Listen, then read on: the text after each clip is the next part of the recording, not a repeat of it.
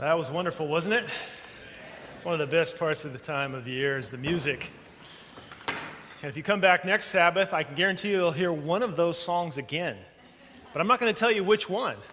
You'll have to come and find out. Just so it turns out that uh, Cantabile is singing one of the same songs that we're singing next Sabbath for choir. So, anyway, I'll let you find that out by showing up. That's always the fun of it.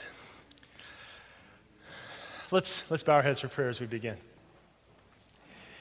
Lord, as, as, we, as we gather together at this festive time of year, as we gather together at this time when we remember your birth, I pray that we might see within that story a place for us.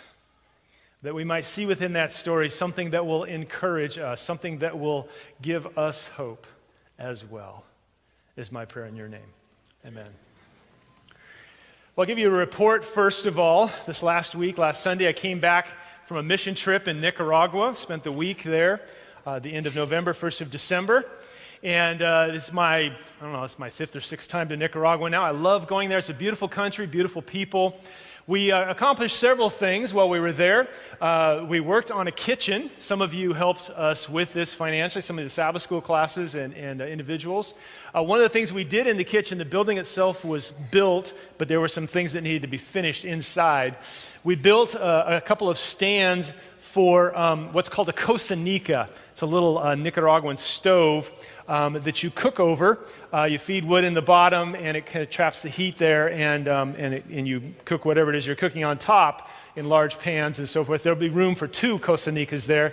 Also, room underneath for the wood so it can start to dry out and, and get better. Um, and that was in one corner of the kitchen.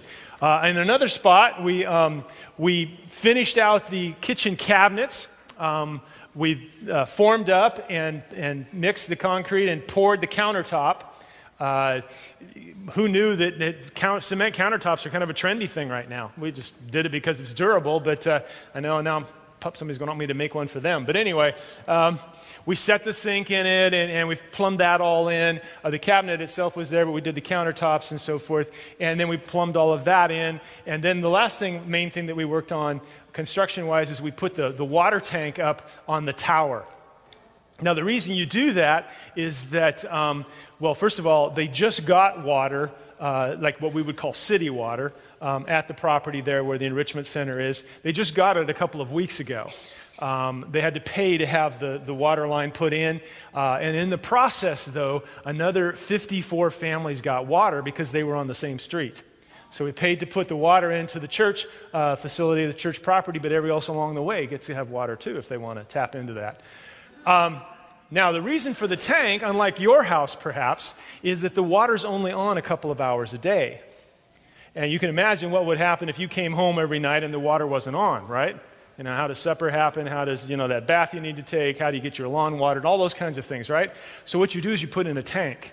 You put it up on an, an, elevated place so that when the water's off, the tank is filled, you now have gravity feeding your house water system. You have some water flowing through your house. So we got that tank. It was empty, by the way, when we put it up there. It's, did not lift the full tank. It's not possible.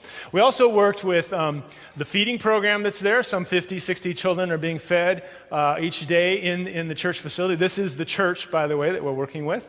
Um, and uh, the, the tables were built by an earlier group this year. They fold up and become pews.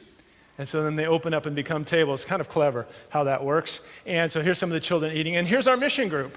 Uh, that's Wayne on the left, Wayne Tingle. You've seen him here perhaps before uh, speaking. Uh, Megan on the right, the two missionaries that are there. And those two guys in the middle, uh, the one on the left, you probably recognize him. You may have seen him before. Um, the guy on the right in the, in the green shirt, that's my father. So my dad got to go with me on this trip. And that is the sum total of the group. There were two people that were able to go. Um, so, you know, you work with what you have, and that's what we did. Uh, and we're standing in the doorway there of the, the kitchen. Uh, it's an outdoor sort of structure, but it's well solidly built, and it's going to be great. It's going to be a wonderful asset um, for the enrichment center there uh, in Nicaragua, in Matagalpa, Nicaragua. So, as I mentioned, I've been there uh, several times before, but this is the first time I was in uh, Nicaragua during Christmas. And what I discovered is that there is a uniquely Nicaraguan holiday around Christmas called La Purísima. And La Purísima, my Spanish is probably terrible, so excuse me, but La Purísima is a holiday that begins on the 28th of November and it runs until the 8th of December. It's nine days long. All right, so if you're going to have a holiday, it's this, this Thanksgiving stuff, that's one day. Come on. This is nine days. I didn't know how to do it up right. So, this is kind of a combination holiday of Christmas. It's got some kind of a Halloween sort of feel to it. It's also got a Fourth of July, New Year's kind of thing going on with it. It's all kinds of great stuff going on with this thing. There's a lot of different things happening with this holiday. And then it ends, the kind of the culmination of the holiday season is the seventh, uh, on the 7th of December, the night of the 7th of December, they have La Griteria. I'll explain what that's about in a minute as well. La Purísima is, is a celebration of the birth of the Virgin Mary. So it's not the birth of Jesus, that's later at Christmas. This is the birth of the Virgin Mary. And it's a huge holiday. People save up for it for, year, for all year to, to, to celebrate. They build altars in their homes, shrines, we would say, perhaps with an image of Mary or a statue of Mary. They put lights around it, uh, uh, flowers and so forth, white flowers, lights, etc. And then on each night of the celebration, processions proceed down the, the streets of the city. And people have their homes open. And you're encouraged to come by and, and, and stop in and, and, and maybe uh, say a prayer with the family or sing with the family.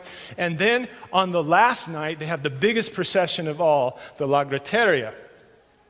But other, other cities, they do it a little bit differently. Maybe they have eight main avenues. So each night they go down one of the main avenues. Maybe in another city, they don't have that many avenues, they're not that large, so they start with one of the homes with the procession and then proceed to the church the cathedral, and then maybe another night they start another home and proceed so forth for eight nights. And then they have food and they have candy and they have gifts for everyone and so forth. It's, it's a big production. Then there's the last night, the La Griteria, which means the shouting. And that's the noisiest night of all. Because La Griteria, what you did, it started a little bit later than Purísima. What happens on La Griteria is a priest on one of the celebrations stood before the crowd one night and said, and I'm going to slaughter the Spanish here, but he said, Quien canta tanta alegría?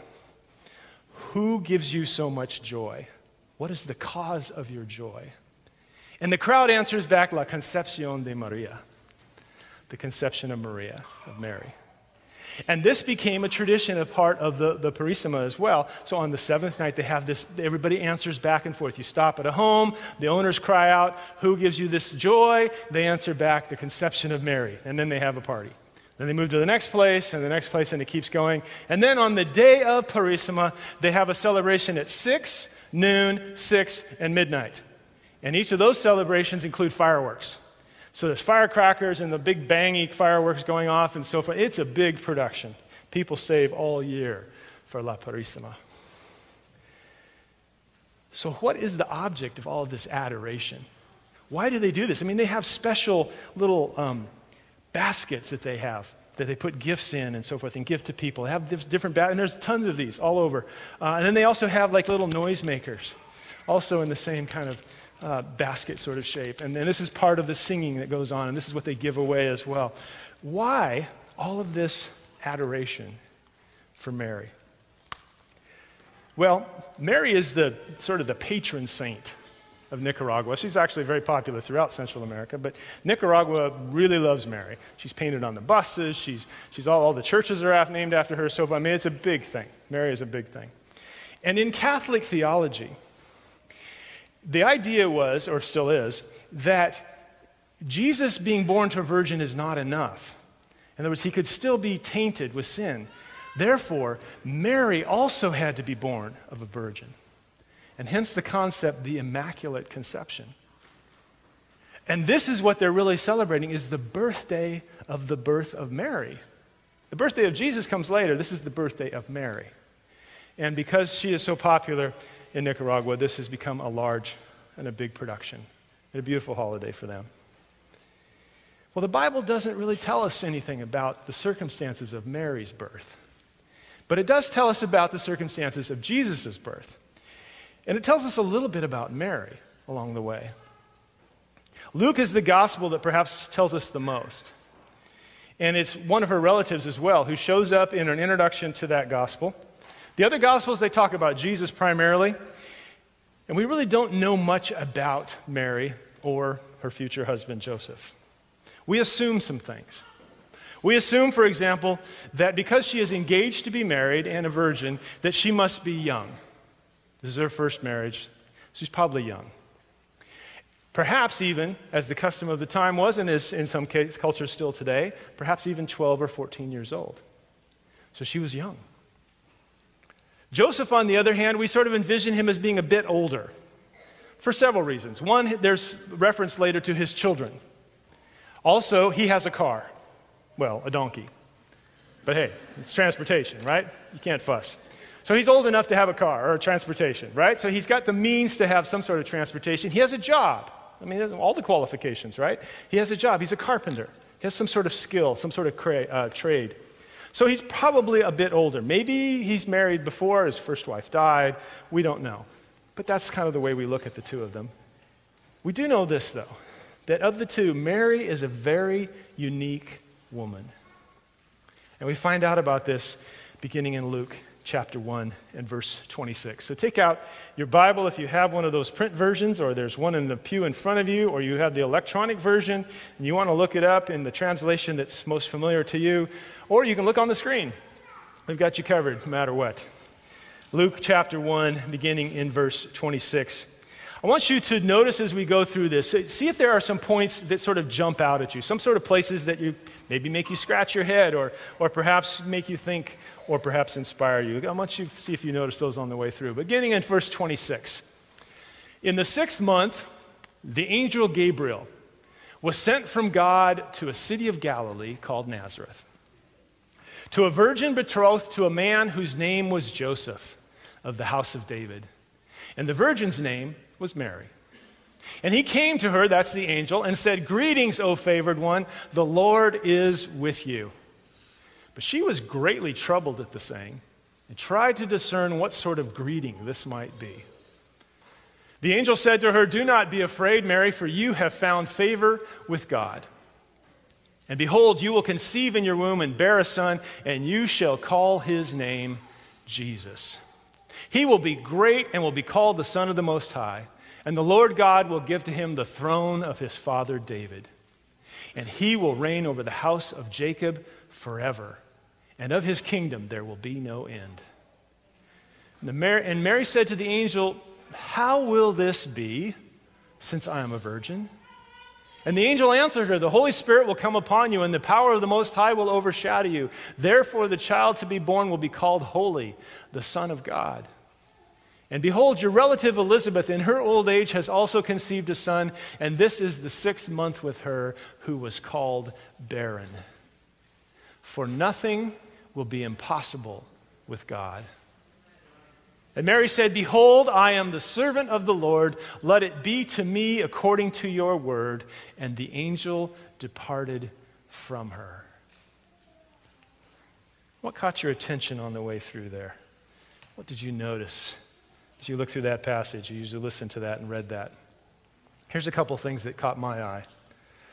Verse 28 and verse 29, first of all. And he, that's the angel, came to her and said, Greetings, O favored one, the Lord is with you.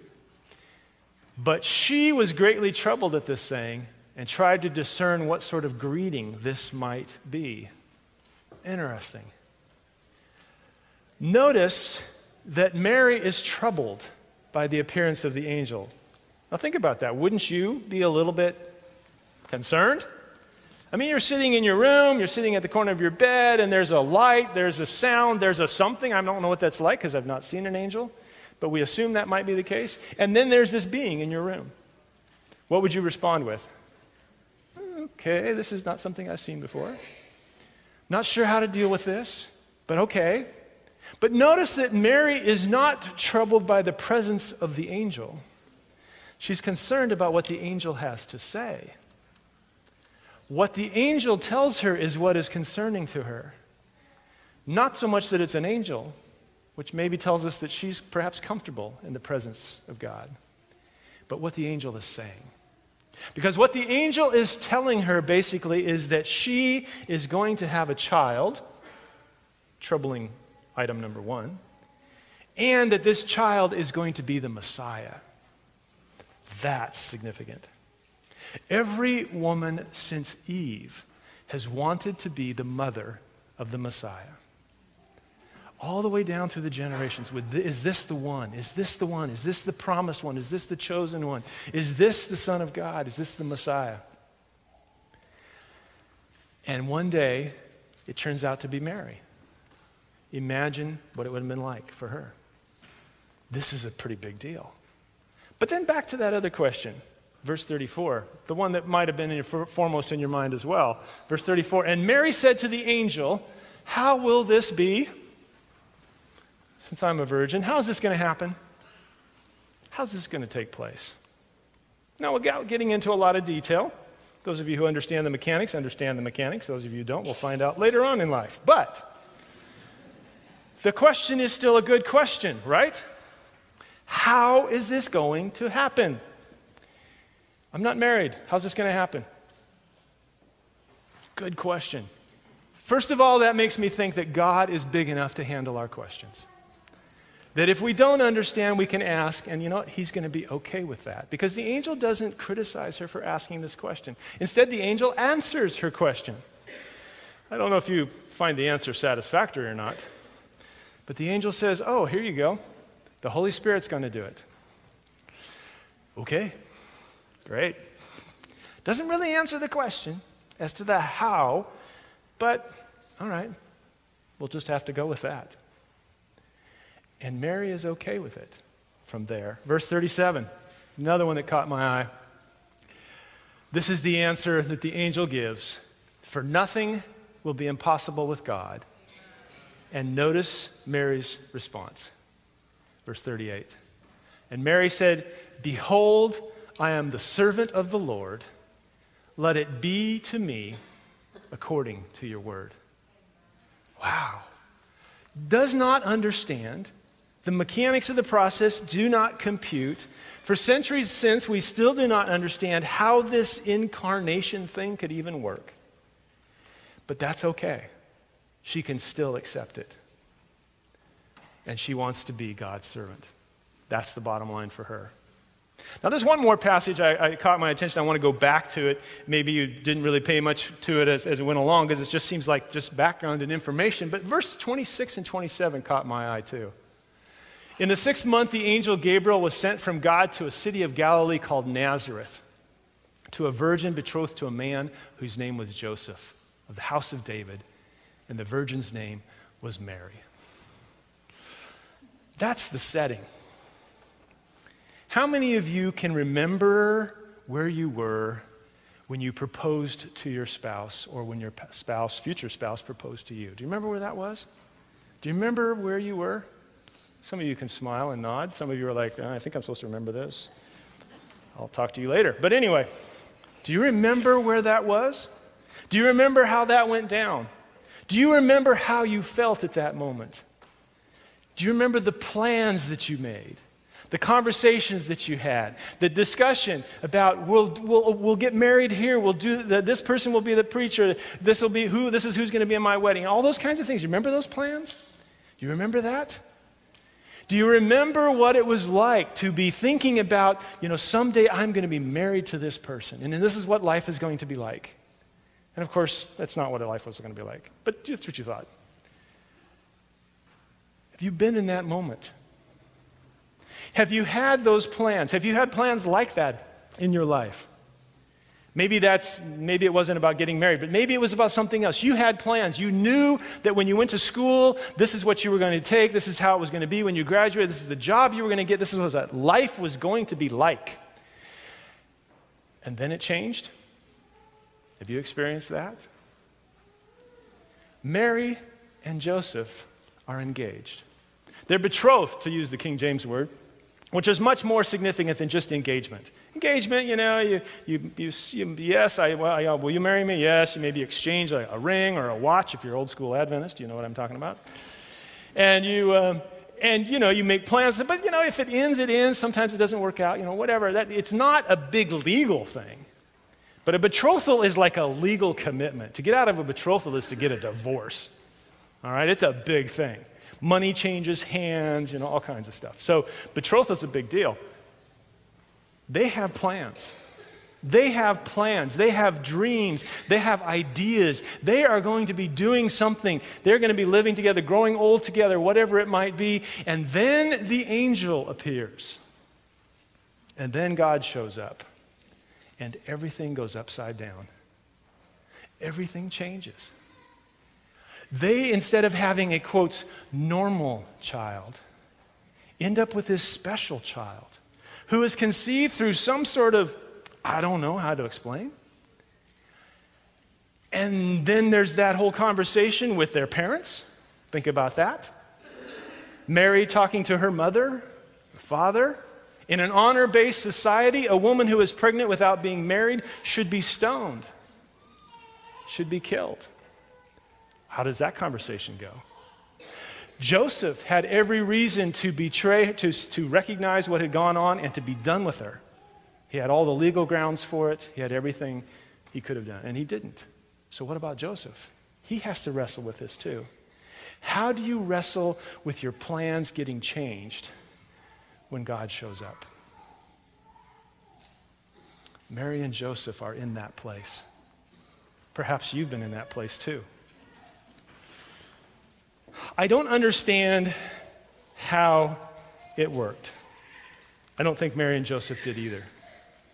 But somehow, even though their lives are going to get tossed upside down, even though their relationship is going to be strained to the breaking point, they are able to accept this as the will of God and go through it anyway. A few months ago, actually about almost a year ago, uh, I started, uh, I like to get a massage about every month or so, and I, I started uh, going to a massage therapist named Alice. Alice is a young lady. She's quite good at, her, at her, what she does. And um, over the course of several months, you know, you, you get to talking and so forth. I noticed that, that Alice seemed to be gaining weight.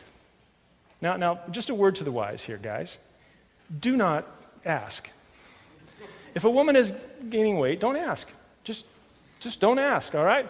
Know, I thought at first, well, maybe, you know, she wears loose fitting clothing. I'm just not really, you know, whatever, you know, it's whatever. But, but over the next couple of months, she seemed to be gaining weight. Now, that's fine, but you know, I've learned the hard way do not ask. All right? Do not ask, all right? Because if she is gaining weight, she doesn't want to be reminded of this. Okay? This is not something she probably wants to talk about. Okay, just whatever. Just don't ask. And if she, you know, if you ask if she's pregnant and she's not and she's really gaining weight, oh man, that's not, that's awkward. Don't go there. Trust me, they, they taught me this in Pastoral Visitation 101. Do not ask about the weight gain, all right? Just pretend it isn't there. And then you know what? After nine, ten months, if a baby doesn't show up, there you go. You already know what. Don't ask anyway. Just don't ask. Well, one day after one of the sessions, we were talking a little bit afterwards, and, and she was complaining about how she had back pain and, and it was um, getting more difficult to sleep because of her pregnancy. I was like, oh, whew, there we go. All right, now I can talk about it. We're, we're safe here. She brought it up. Whew, okay.